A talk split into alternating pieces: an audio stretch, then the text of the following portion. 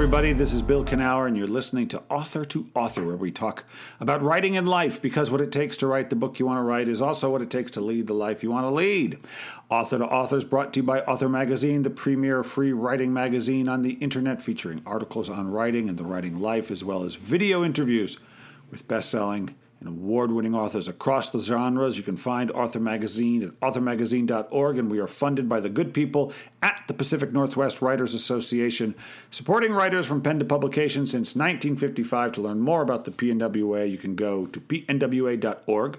I hope you've had a chance to check out my new podcast, Fearless Writing with Bill Kenower. It's on YouTube, it's on all your favorite podcasting apps.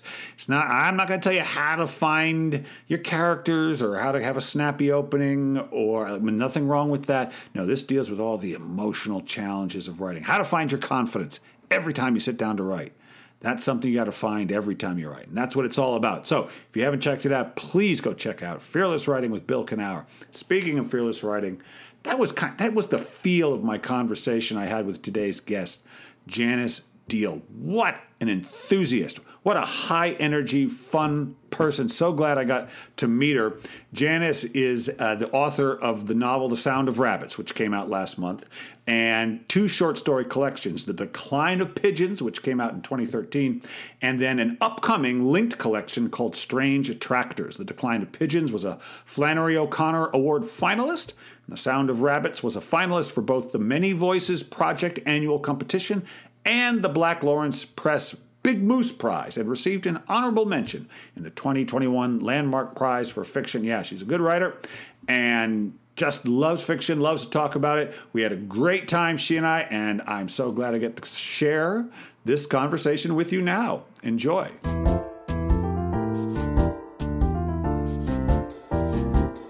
Okay, listen, we've got a newly minted novelist, Janice Deal, here with us today. Janice, how are you doing? I am great. Bill, thank you for having me.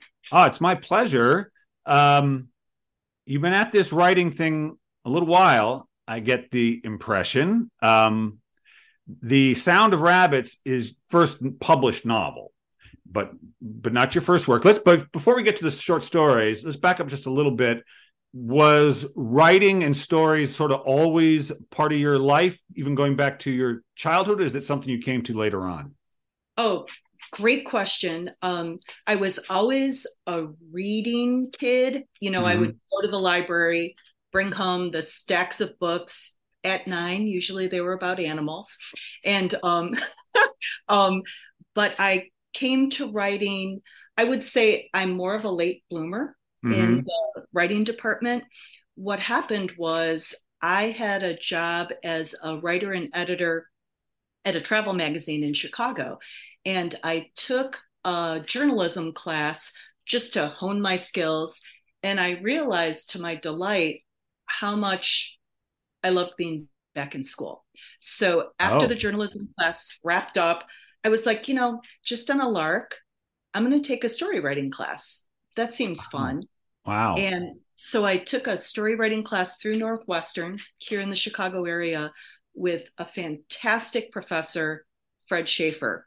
Okay. And Bill, I don't know if it was just, you know, timing is everything, but I took this class, the cylinders were clicking.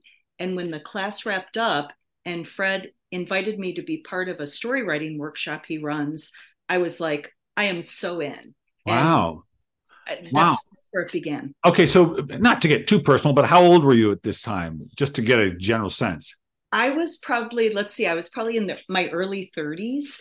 Oh, so um, nice. I had, and, and I do want to just say, as an aside, I had taken a creative fiction class in college, you know, during my yeah. undergrad years, and I did fine at it, but I didn't really feel like I had anything to say. So apparently, right. some time had to pass before I felt like I had something, you know, that mattered. Interesting. And so it wasn't so much the form that that didn't excite you, but but you needed you have to have something. You got to have something that you turn to, and there was really nothing at that point that was burning that you burning to say or to yes, explore. And, and it's you know it's so funny because it was in college that I was introduced to some of the writers who ended up being super influential to me in terms yeah. of um, you know that that energy and one of them, you know, Raymond Carver. Sure. Oh, I see that. I see that. Oh my God. You know, Collection Cathedral. Yeah. And um, a few years later,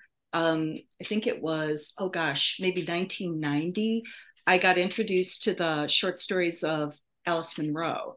Oh, and, oh, okay. Yep. Oh my gosh. Bill, you know, both of them, they, both of these authors are grounded very deeply in everyday people and everyday situations. And yeah. I think I saw they opened the doors for me that even very day to day people with ordinary issues, they're human issues, there's something to say there. Yeah, you know, I will say that uh, this is, I know it's odd, but when I read Ulysses or started reading Ulysses when I was a young man, you know, there was, it's a, it's an intimidating book and it's, frankly, I think it's got a lot of nonsense in it. In my, I, I think there's aspects of it which are some of my best friend will kill me for saying that. But but but the thing I loved about it was he, James Joyce, could take anything and bring and find the poetry in it. He just in every moment. And I really thought there was something spiritually profound about that, honestly, because I thought, yes. yeah, nothing doesn't deserve the poet's eye. There's no moment that's insignificant if you see the significance. And so I think it's a big part of the some writing it, of certain kind of writing. I think it's a it's a it's a big discovery of certain kinds of writers, and really kind of kind of doesn't it validate your own life? Because let's face it, if you're a writer, you spend a lot of time doing nothing. You spend a lot of time just being a boring life, right? You're not, yeah, right. You're just sitting there most of the time, reading and talking. so important, yeah, yeah, but it doesn't matter. So, yeah. all right, so uh, that's interesting. And so you're in your 30s, and now life has begun to happen a little bit. There's been some ups and downs. Usually, 20s. I think, you know, I am as old as I am, and I wouldn't mind. I, I actually don't want to be a day younger. I don't want to be 25 again. I think it was so hard in many ways, right? Oh, Bill, I'm right there with you. You know, whatever whatever chapter we're in, we may as well just embrace it yeah. and and go with it, right? Yeah, absolutely. And so, what is it when you began writing fiction? What is it that, for in terms of content, that began? Because Andre Dubus, I love Andre, and he talked about voice. He was the first guy person I heard talk about voice in terms of it's not just the language, but what you're choosing to write about is is a big part of your voice. I really agree with that. Um, and so, what got your attention? What is it you felt was it just the everydayness of life that suddenly you said i think this matters. I want to write about it it's um definitely inspired by the fact that you just put it so perfectly. Everyday life can make for profound writing. Yeah. but also you know i'm thinking about i'm trying to remember who said this. I read an essay about writing and the writer mentioned how as successful creative beings we need to write about what matters to the bone and um, so, you know, somebody can say to you, Bill, Jan, you know, you should write about dogs or whatever. and, you know, and if we don't care, it's going to show, right? And so um, it's not like I consciously sat down and thought, I'm going to write about X. But one theme I do see in my work, it crops up again and again, unbidden, is the theme of loss. And I think it's just such a human thing. You know, if we live long enough, we're all going to experience it, we're all going to face it. And that is something that I think matters to the bone for me. Yeah. And really, it's, it's, I always think life poses you a question like, Actually, it's interesting you say that because this was a, a, few years ago. I got this theory going, and I really kind of wrote it for a while, which is that every writer has a question they're answering on some level. And I remember I, I was talking to a novelist friend named Deb Caletti about it. And I said, "Is it safety for you?" And she's like, "Yeah, it's all about what is safety." And I think, and I think that's significant that we have this thing. We're sort of like, well, what is it? Because you're not going to experience it. So what is it? How do I make sense of it? How do you make sense of it? Because you don't want to just complain about it.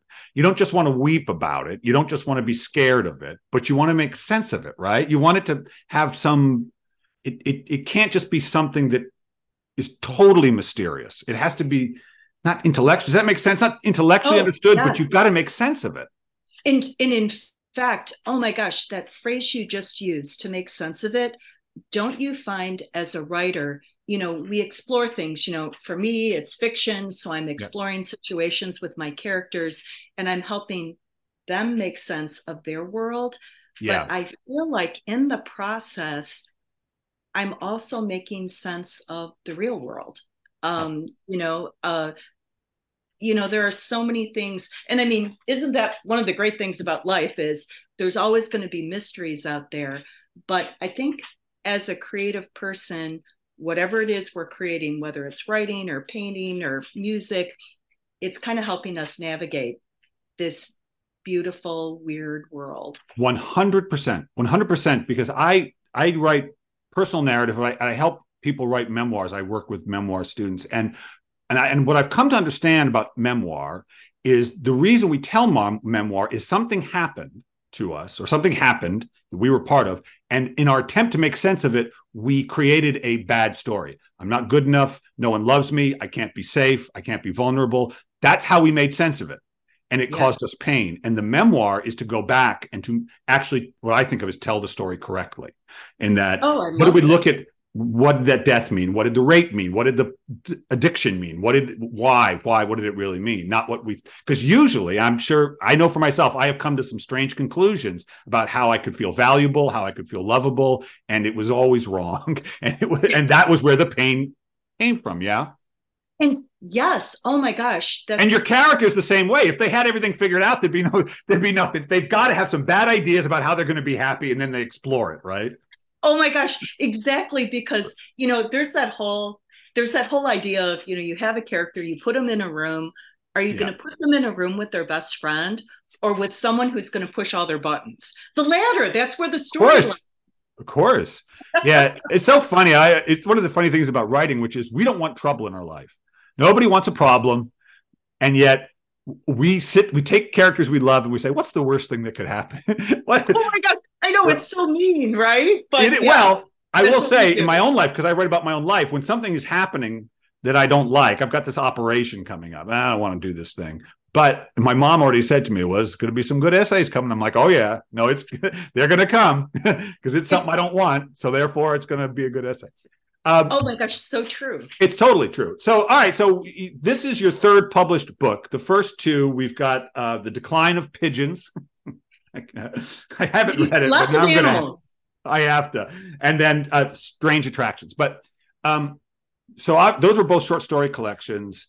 Uh, did you re- at first pursue the short story in earnest, really to the exclusion, or were you experimenting between poetry and fiction? Like, what was the initial form you were most interested in?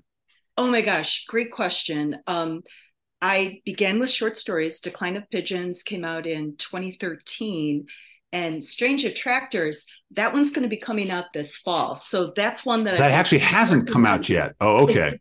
Still, still, still excitedly pending. But ah. the novel, perhaps you will be unsurprised to hear, it began as a short story. And um, it began as a short story, and it was a really long short story. I was yeah. in Fred's workshop, and there were so many characters and so many plot lines. And man, Fred is the best. At one point, he said, You know, Jan, I think you might have a novel here. Yeah. And um, once I got my head around that, I realized how, at least for this story, for Ruby's story, um, it was so liberating because all the other characters in this narrative, this suite of characters, they all got a little bit more, you know, elbow room sure. to say what they needed to say. Yeah, you know, I've ne- I I really never felt at home in the short story, but interestingly, what I write are short nonfiction pieces, which tend to be about the length of whether a chapter in a book or just an essay that are short. And the thing about the length of the pieces I work on is I can really hold them in my mind, sort of. I can kind of understand them like a song or something from it. But the novel or, or the mem- full memoir, you can't do that. Like you really cannot hold it. So I would think that would have been difficult because when you have the short story, it's really one bang. It's one. Usually, it's a tight thing, and it's got to be right. You get in, you get out. Exactly. But the it's novel. Oh, I, I, very well said. In fact, my um, oh, one of the things I discovered when I was working on the novel, you know, Bill, when I write short stories, I never write an outline. It's just it's yeah. a very organic process. Sure, sure. It kind of you know emerges um, uh, almost surprisingly with the novel, because it was such a, you know, marathon, not a sprint, um, I thought it gave me a little bit of solace to give myself some structure. And so I made a very, very, and I'm underlining rough outline. Yeah. Um, it was so just like kind of like a really blurry map, so that if I found myself going too far off the road, I could kind of rein myself back yeah. in. I, I just had this fear that I'd be, you know, going off on some crazy tangent and then two years later i'd be like oh yeah this has nothing to do with my story. So i had this kind of grounding outline. And oh my gosh to your point about your essays like one way that made the novel form navigable for me is well one of the things you probably noticed is this book this novel is told from different perspectives. And so you have chapters from different characters perspectives and it made it so much more um manageable to me. I don't know if you ever saw the show um Kimmy Schmidt, but there's this Oh, love Kimmy Schmidt. Oh my gosh. Love Kimmy Schmidt. Awesome? Remember the scene where, you know, she's talking about how she had to do that mysterious crank and nobody knew what the crank was. Yes, for. that was one of my favorite moments. It's the man cave. She's powering the man I'm sorry to our listeners who didn't watch Kimmy Schmidt. It's a great show. It's on Netflix. Watch it. But yes, that was the reveal. So good. And she would just say, okay, all I have to do is 10 minutes or whatever right, of right. One more crank. Yeah. And so what I would tell myself is all I have to do is work on Len's chapter. Let's dig right. deep into Len. Let's figure out what his deal is. And so really I what I had was these chapters from different perspectives cropping up like mushrooms and at different points once i had a selection i and you know i had that like super rough outline i kind of would like string the chapters together in different ways and see how they talk to each other.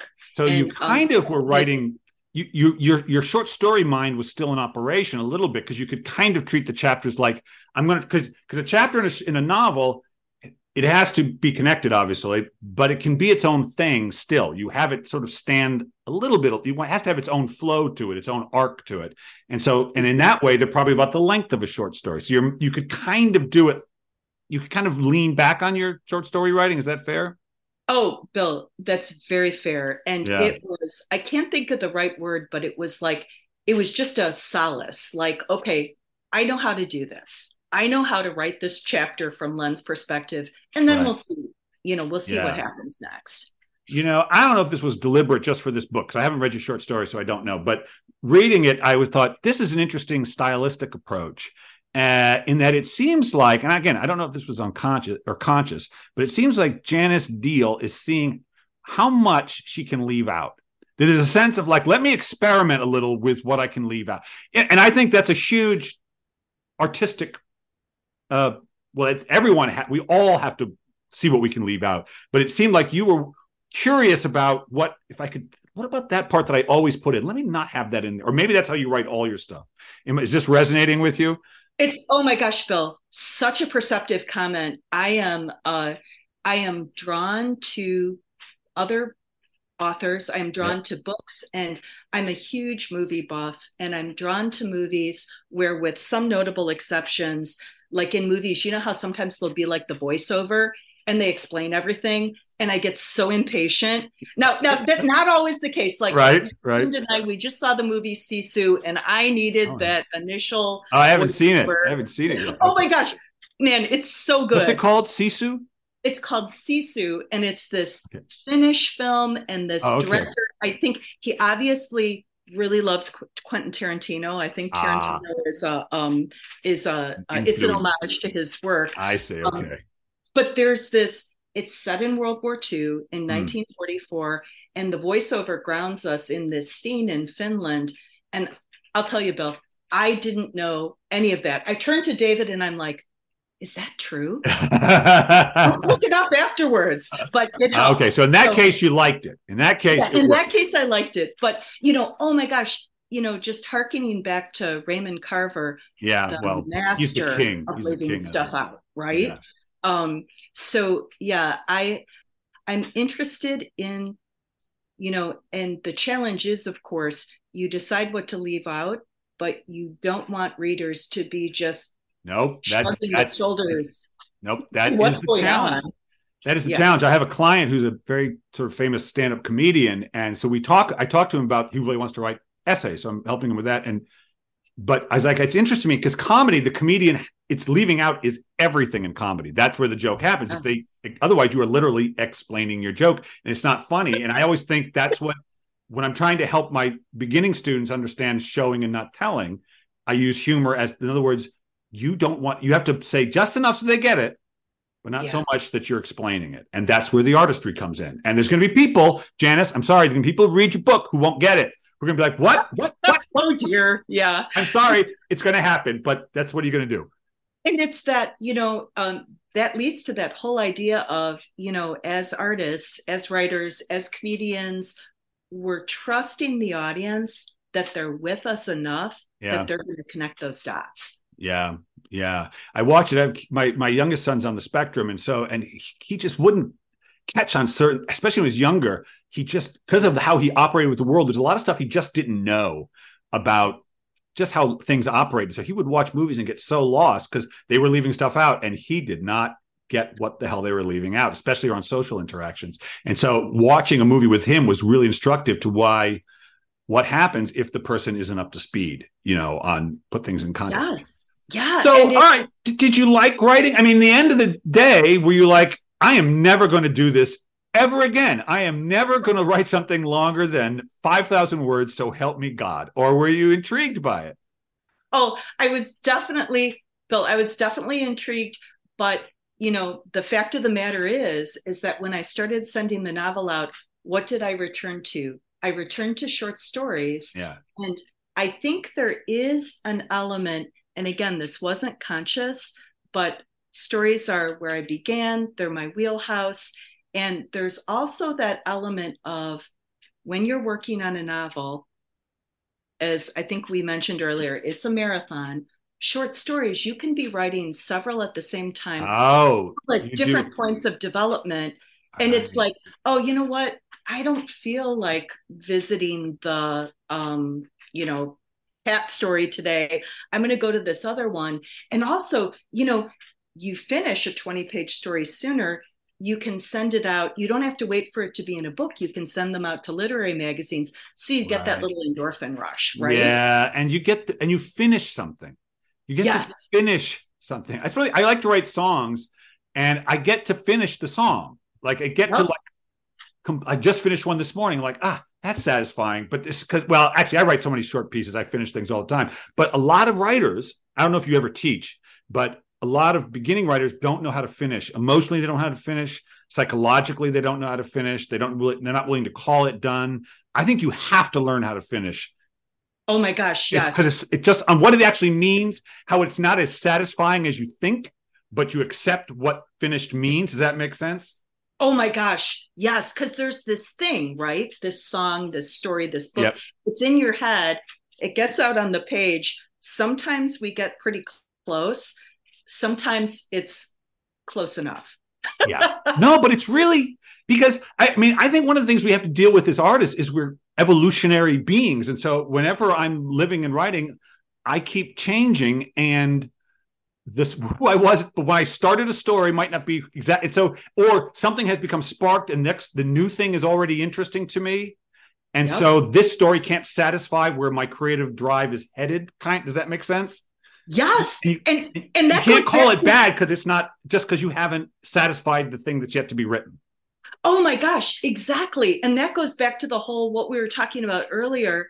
Um, working on what matters to the bone if this story, if this song isn't giving us that that yeah. energy, um, we probably need to be looking at something else. It's it's great advice. Uh, I am the patron saint of doing some things that didn't matter entirely to the bone and seeing how far I could take it before I finally accepted it wasn't going to work. I thought I really, I, I realize now I had this thing where like I will take my imagination, which was pretty lively, and I'll just point it at whatever I want it to do, and it will bring me success. And it doesn't work that way.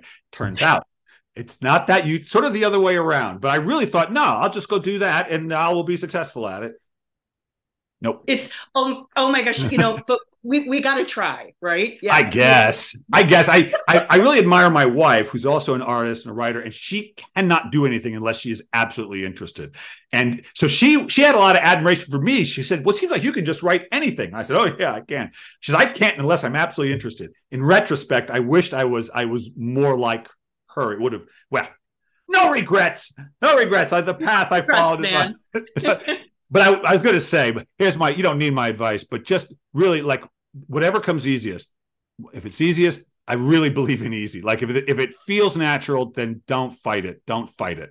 You don't have to be a novelist. I mean, if another one comes, great, but not who cares, you know? It's, and, and, you know, I feel like, you know, we kind of just trust our guts. Um, the project I just finished, I guess I was trying to hedge my bets. It's a novella. So, yeah. you know, that, oh, that that oh the novella that exists somewhere between a long short yes, story yeah. and a novel. So yeah, yeah, I guess I'm trying a little bit of everything. I feel like the novella would be served with uh, padding some short stories around it or something, you know, just so yeah. it just so it looks right on the bookshelf or something. Oh, yeah, God. yeah. So it's thick enough, right? Thick enough. Just yeah, absolutely. All right. Well, okay. So this so you, this is your first novel. It's been out for a month. Again, to everybody, it's the sound of rabbits, rabbits, rabbits. The sound of rabbits. Um, have you gotten to go be an author and go do the thing and stand there and talk to people about it and all that? Have you gotten to do it? Oh my gosh, Bill, yes. And yeah. um, uh, perhaps the most surprising thing to this introvert is how greatly fun it is. Yeah. Um, you know, we had a couple of events here in the Chicago area, and last week we went down to um, Raleigh, North Carolina. That's where my publisher is based. Okay. And I had an event with two other Regal House authors there.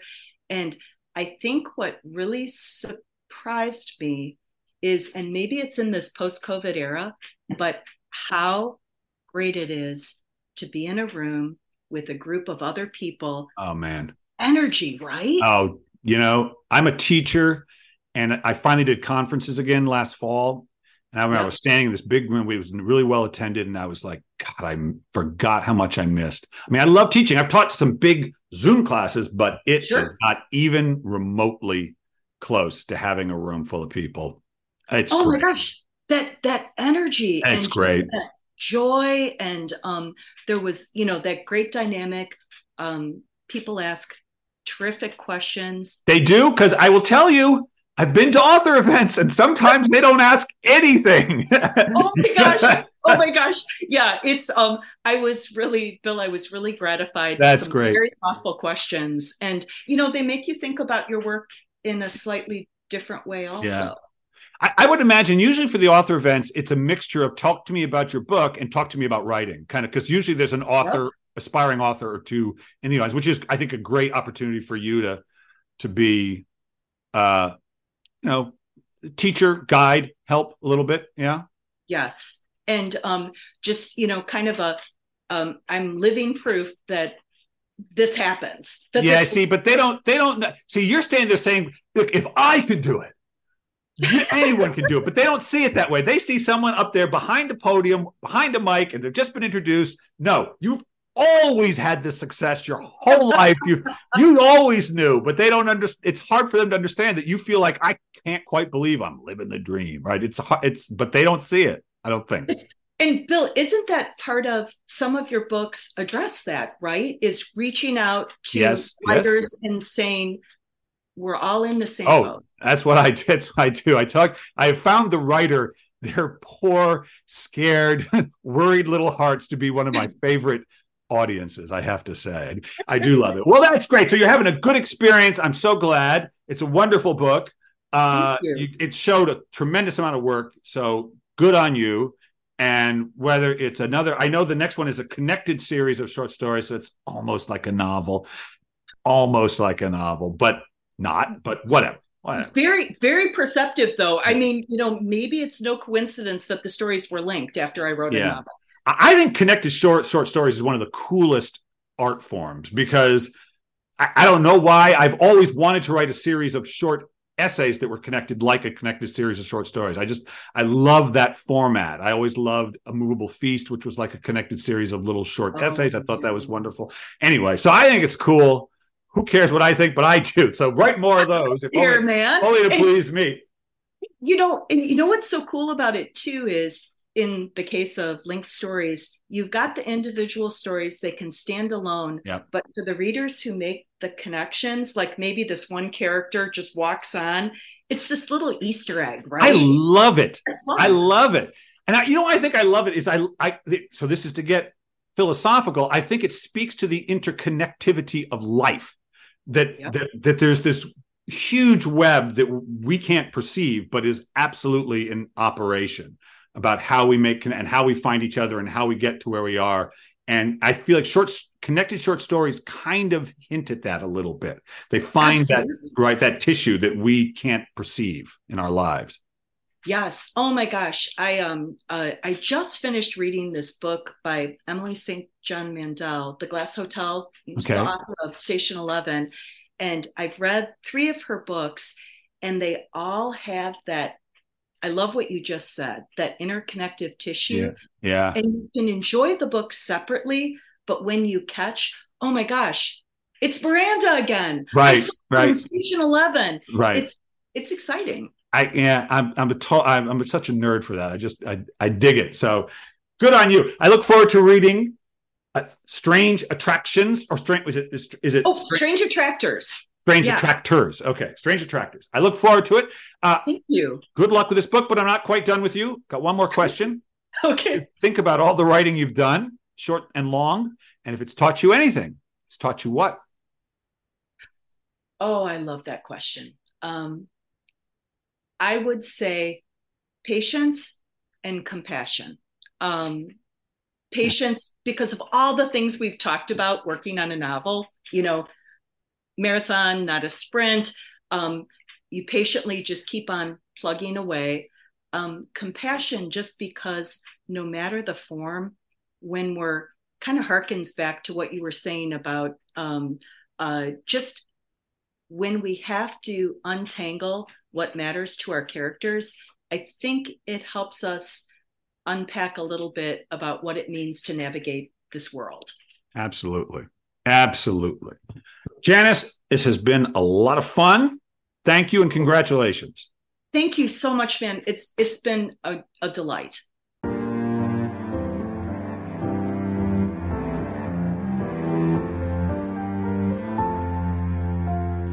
Patience and compassion. You know what? You can never be too patient. You can't be too compassionate. That that's true for me. Can't be too patient can't be too compassionate. So just keep learning it and learning it. Wasn't that fun? Yes, it was. I'm going to tell you, it was. At least I had a lot of fun. I want to thank my producer, RJ Jeffries. Thank you, my friend. I want to thank all of you for tuning in. And until next time, be patient with yourself, be compassionate with yourself and with others, but with yourself. And one of the best ways to feel like you have enough time to feel friendly towards the world is to do something you love. That's right. So go find something you love to do and do it.